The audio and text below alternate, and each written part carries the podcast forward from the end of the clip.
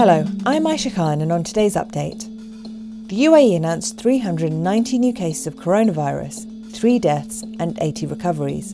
Globally, there have now been over 23.3 million cases. A leading figure in the UAE's fight against COVID 19 said a surge in infection rates in recent days was expected, and plans were in place to stem the spread of the virus. Ubaid Al Shamsi, Director General of the National Emergency Crisis and Disaster Management Authority, said lessons had been learnt from previous pandemics as decision makers continued their efforts to protect the public. Authorities would initially seek to contain the spread of the virus in localised hotspots, such as a building or a particular community, before considering wider restrictions, such as closing shops and malls and return to the National Disinfection Programme. Mr Al Shamsi urged residents to play their part in stemming the spread of the virus or risk a second wave of rising infections. Sheikh Mohammed bin Rashid, Vice President and ruler of Dubai, said the challenges of the COVID 19 pandemic have highlighted the crucial need for the country to make its food and water security strategy a top priority. The Sheikh said ensuring the nation is self sustainable and protecting its resources would be key to its development in the post coronavirus age.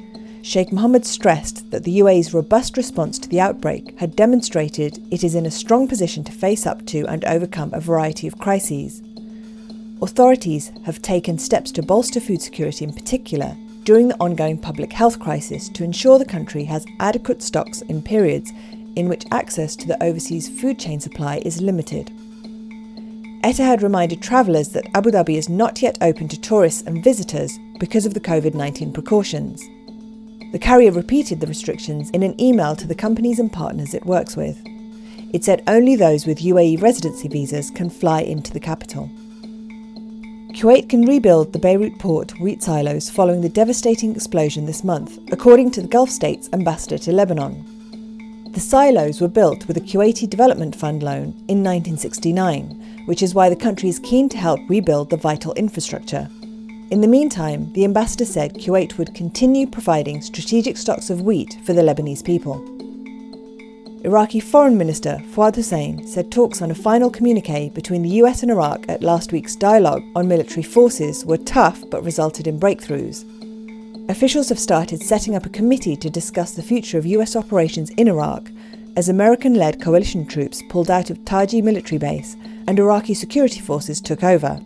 Mr. Hussein was speaking as the Iraqi delegation concluded a state visit to Washington. Now over to Jason von Berg for what's trending. This morning's Trends Watch is dominated by UEFA Champions League final action. Last night, Bayern Munich were triumphant over PSG in an action packed match in Lisbon. Paris-born Kingsley Coman scored the only goal of the game to give the team their sixth title. Sticking with sport, users are also talking about last night's wrestling action using the hashtag SummerSlam.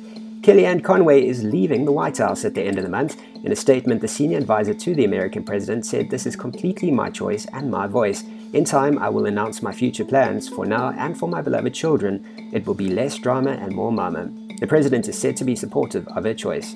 And finally, Iran says it will start compensation talks with country representatives of the victims of a downed Ukrainian jetliner this October.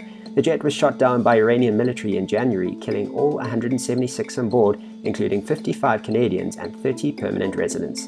Aisha, that's it for now. Back to you. That's it for today's update. For more audio content, head to the podcast section of thenational.ae.